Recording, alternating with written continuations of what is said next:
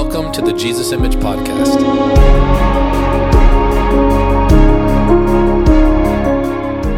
As you know, communion, Holy Communion, has uh, become a huge, huge part of our worship uh, culture and experience. Um, and to some of you, that might sound new. Um, no judgment there at all. Uh, we, we know what we know. We grow up where we grow up. But um, I'm, I'm praying, and I believe this has taken place, not just here, but all over America and the world. I'm praying that you're discovering the power that, that rests in communion. We've seen so many healings during communion, and not just at Jesus Image. Like, yes, it's true that the Lord uh, is doing amazing things here, and that it's a very uh, palpable, uh, lively environment, which I never want to change. And God is doing something special in our midst, but we've seen the power that rests in communion, the power of the Spirit flow through the body and blood of Jesus on the road as well during our tour. We've seen so many people healed. But it's not just limited to healing, there is a oneness that's experienced in communion. Uh, there's a declaration that takes place in communion that we declare the Lord's death until he returns. There is a peace that comes with communion, an overall health. There's protection found in the blood. There's satisfaction found in communion when we experience it properly. And forgiveness is offered in communion. What a wonderful treasure. And so now that you've discovered how central the reception of the body and blood of Jesus is here, I thought it'd be very um, beneficial for us to continue, uh, or us to begin a journey into the power of Holy Communion. Uh, I've been teaching on the power of the blood, and it's impossible to teach on communion without teaching on the blood, and impossible to teach on the blood without communion.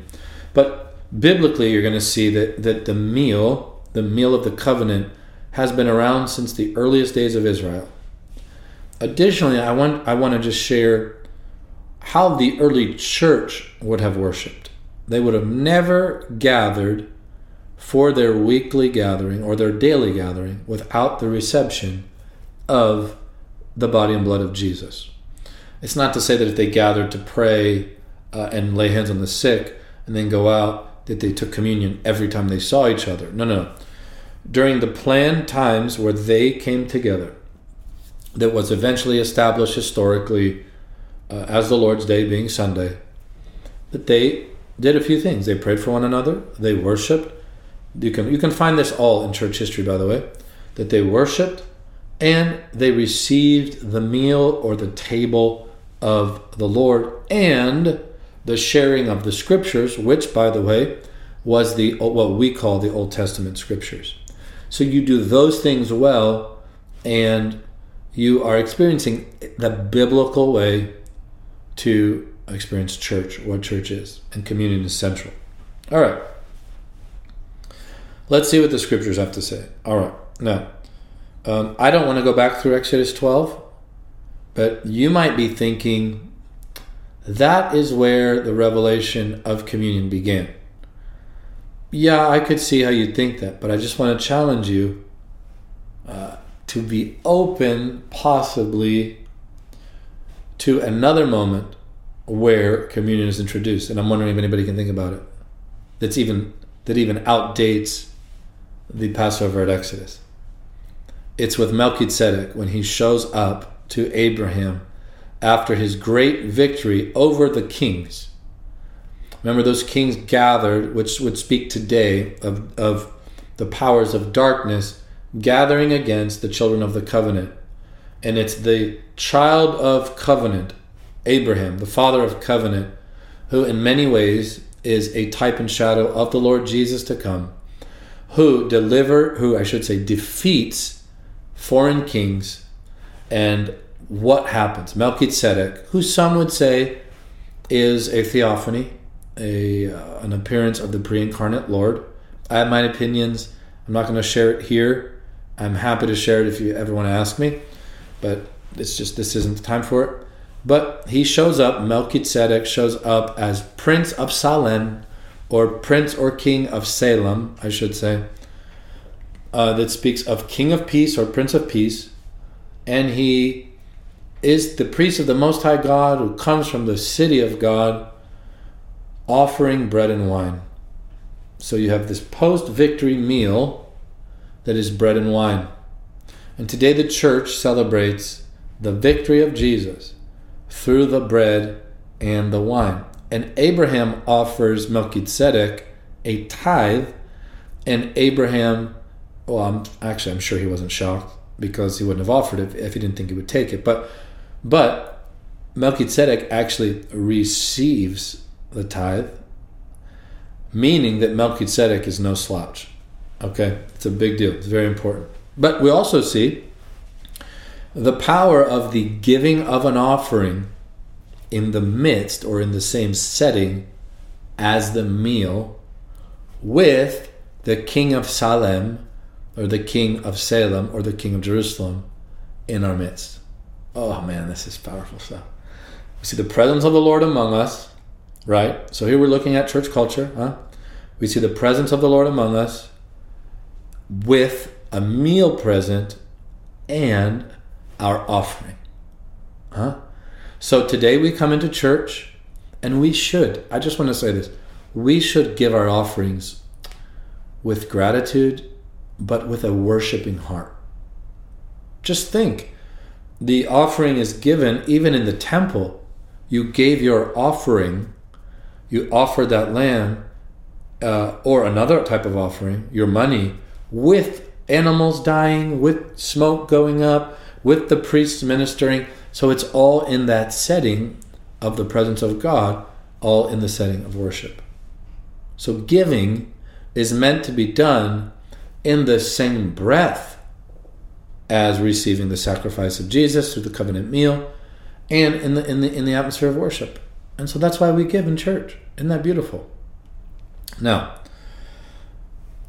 I, I don't want to go back uh, to Luke or I should say to Exodus 12. But that is what we call the first Passover, and it is. And we see that as the as they uh, receive uh, the the meal, that they are healed, that they are protected, and that they are strengthened. Okay, I want you to look at Psalm 105, verse 36. This is speaking of what took place in Exodus 12. Psalm 105, 36 and 37. He also destroyed all the firstborn in their land, the first of all their strength. He also brought them out, Israel, with silver and gold, and there was none feeble among his tribes. All right. So when we look at Melchizedek and we look at the Passover meal, we're going to discover the meal type setting, these elements, and the power of a meal. This is so important. Forget about communion for a moment. There is power in sitting at the table with just another believer. There's power in sitting at the table with an unbeliever, so much so, or Think, think about how powerful a meal is. And Paul would say, if somebody professes to be a Christian and lives an immoral life, don't even eat with them. Notice he uses the word eat. So something happens biblically in the heart and relationally when we have a meal with somebody. Huh? We see with Laban and Jacob after they make that covenant that Laban will not pursue Jacob, that he will leave him alone, that there would be peace between them, what do they do? They make a covenant and have a meal. They have a meal. We see this again on Mount Sinai. As the Lord comes down to uh, to uh, marry Israel, and through the giving of the law and the shedding of blood, right? All of a sudden, Moses and the elders of Israel are invited up to the top of the mountain to do what? to eat, oh, to eat with God. I don't I don't even want to act right now like I even have a clue as to what that even looked like or felt like. I mean, the Bible teaches that they, they, they beheld the Lord on a sea, like on a, on a floor like emerald, he was sitting. And that Moses called the elders up to eat with them. And the Lord marries Israel and culminates that marriage through the feasting of a meal. That's incredible. Now, To go a little deeper than you're used to here, okay? But you'll see that I can think of one church father who actually looked at this, and I, I think he's right. I'd give you the name, but I don't.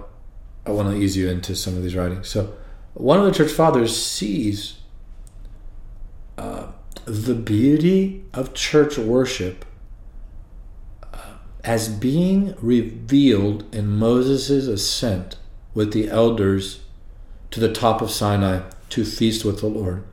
Because what was present there, again, I talked about this with Melchizedek, but the Sinai account goes a bit further in that we see the revealing of the written word added to the meal, to the presence of the Lord, and the representatives of Israel.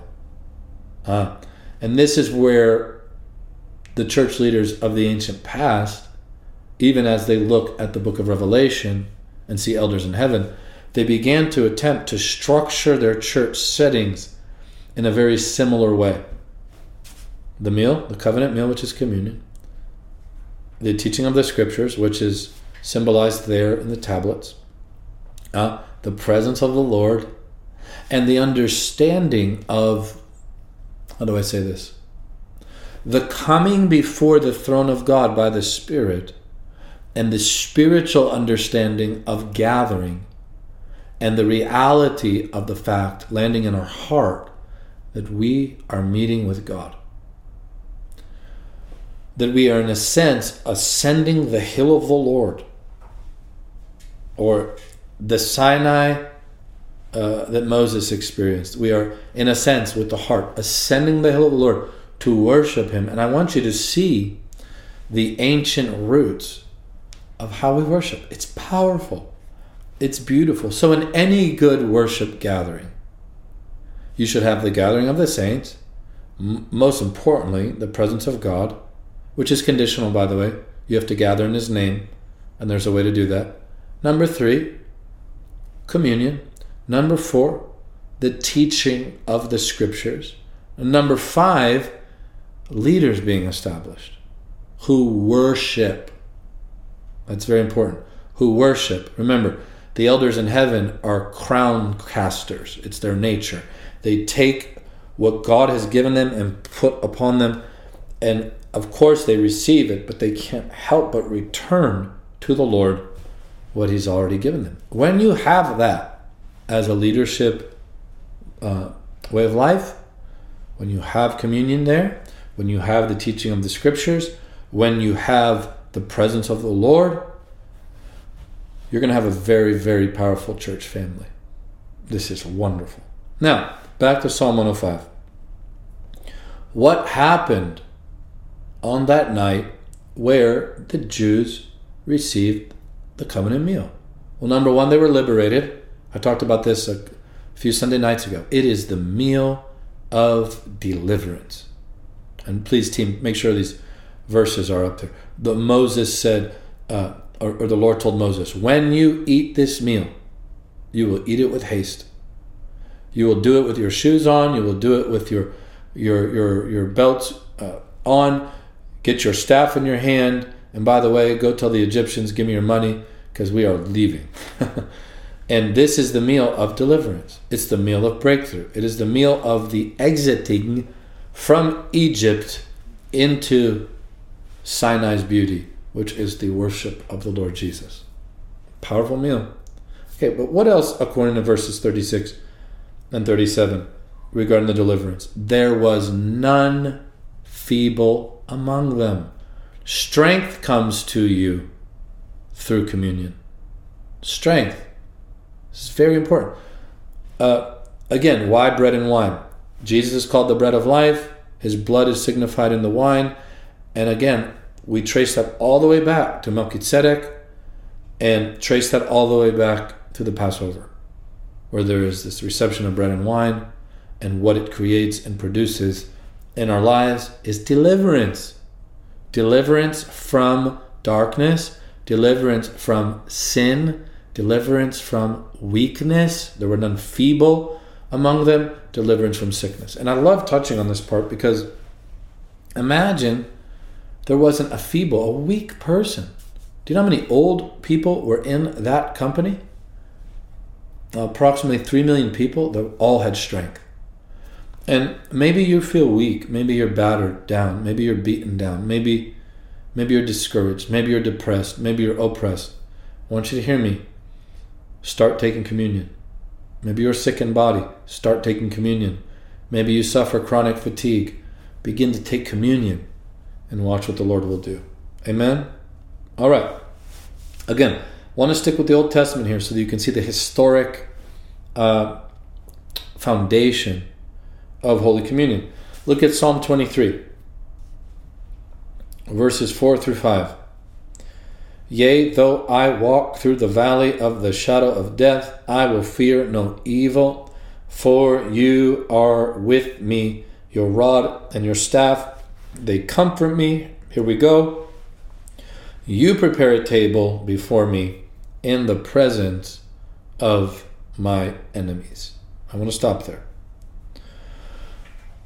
I believe, and many do, that of course David writes this. Uh, but I believe like you can hear the Lord Jesus. Remember, the Psalms are the most frequented uh, texts from the Scriptures in the ancient liturgies of the church. In other words, when the church came to pray and worship uh, according to prayers that had been given to them by the apostles and by the church fathers, uh, the prayers they prayed, many of them were prayers that had already been prayed. I'll get to that in a moment through the Psalms.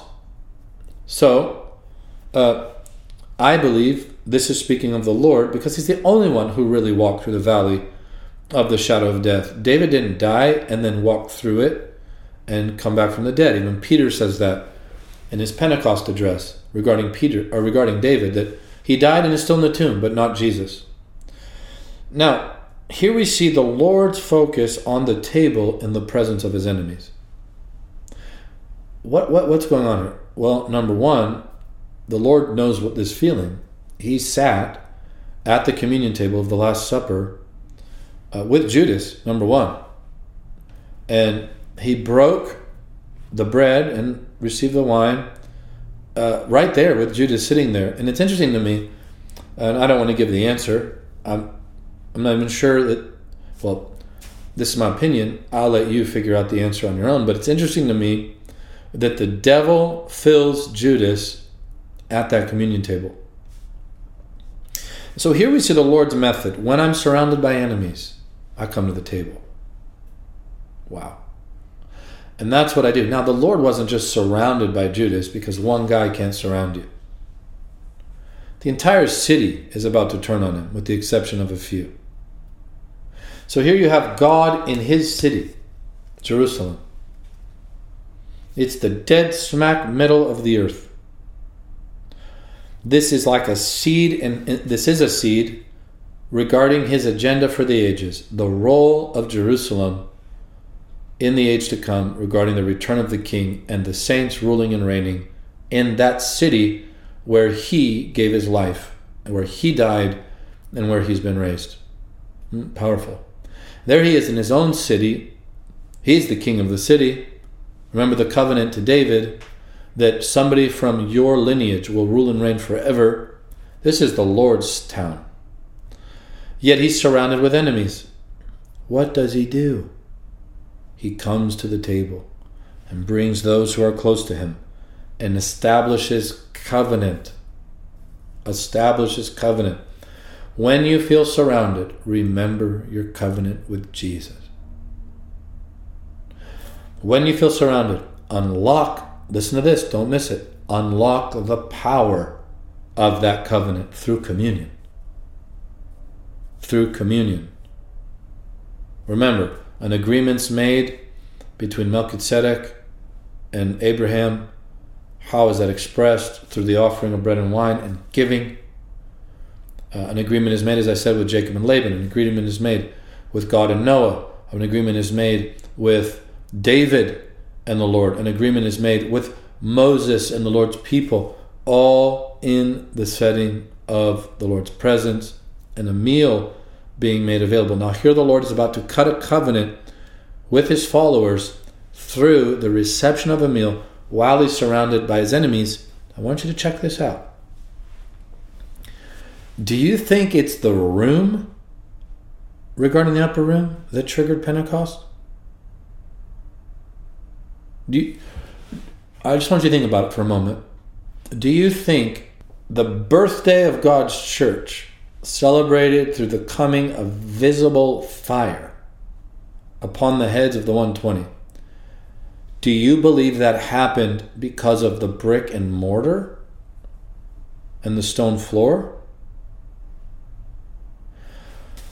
Or do you think it's possible that the Lord's sacrificial death, burial, and resurrection proclaimed in the breaking of his body and blood in that room? Do you think maybe those two are connected? Is it possible that Passover is connected to Pentecost? And it is. By the way, it is. Pentecost is connected to harvest. If you look at the ancient feasts, and harvest is always connected to Passover. Not as the same feast, but it initiates the outpouring of the Spirit that triggers harvest. We see that with the Lord. This is powerful stuff. The Passover begins to trigger the festival of the harvest, which only happens by the outpouring of the Spirit. And that's exactly what happened in one room. Can you believe it? they they they receive the body and blood of Jesus and then weeks later are filled with the very same power of Jesus in the same room.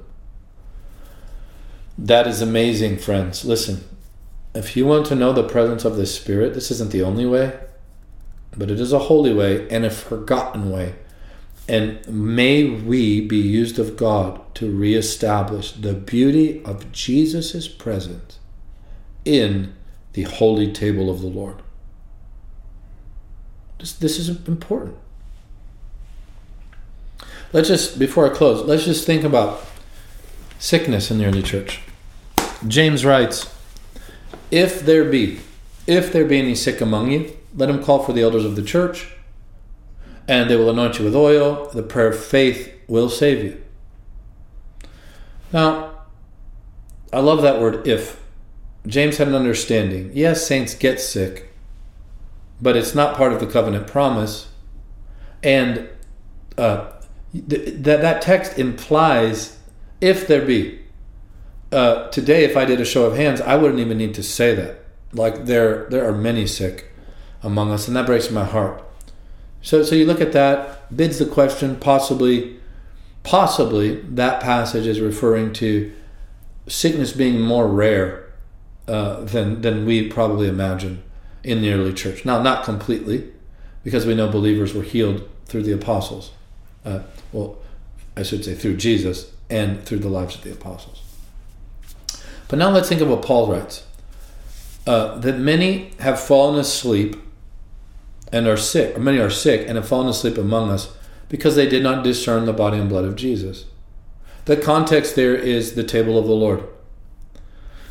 I wonder, I wonder if the church uh, is more sick than she needs to be and more frequently sick than she needs to be because we don't receive the body and blood of Jesus as often and in the right manner with a discerning heart as we should.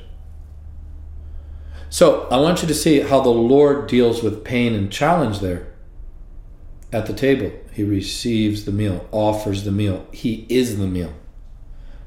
And I also want you to see the covenant promise of strength. There were none feeble among them in the Psalms, and healing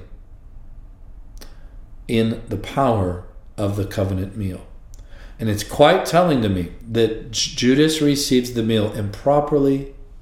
The devil uses that as a window to come in. You can't tell me that this meal is just a tradition that's limited to a little wafer in a plastic package and some grape juice that's been stored for six months. Now, ours isn't. Ours is fresh, hopefully. you can't tell me that that meal is limited to that if people die from taking it improperly. And then again, why did the devil choose that moment to enter Satan's heart? Uh, maybe it's something you could study and think about. But before we take communion, I just want to pray with you and tell you I love you. And uh, I'd like the team to come forward, please. I would like the ushers to come forward and get ready to serve the communion. I'd also like to invite you to approach, listen care. I don't think I've taught on this enough, and forgive me, I should have. But um, I would love for us to learn as a family how to approach in those moments where we're standing in the aisles, how to come and receive the body and blood of Jesus. We should come with broken hearts, with lowly hearts, with happy hearts. It's okay to smile. This is joyful. But with, with the reality that, that we sin daily, with that understanding, and that we need to ask for forgiveness, we need to ask the Lord, maybe ask somebody else and then as we come to receive, let's be aware of the presence of the Lord as the team is up there worshiping.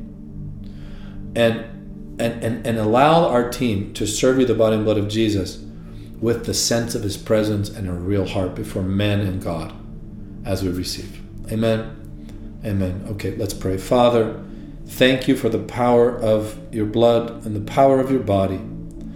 Thank you for the greatest church in the world. Thank you, Jesus, for allowing me and Jess and our team to serve them. We pray the power of the blood of Jesus, the power of the body of Jesus. If you enjoyed this podcast, you can like and subscribe to help us continue to reach people around the world with the gospel. Give today at jesusimage.tv forward slash give. You can also join us in person or online every Sunday at Jesus Image Church. For more information on Jesus Image, events, Jesus School, and resources, visit jesusimage.tv.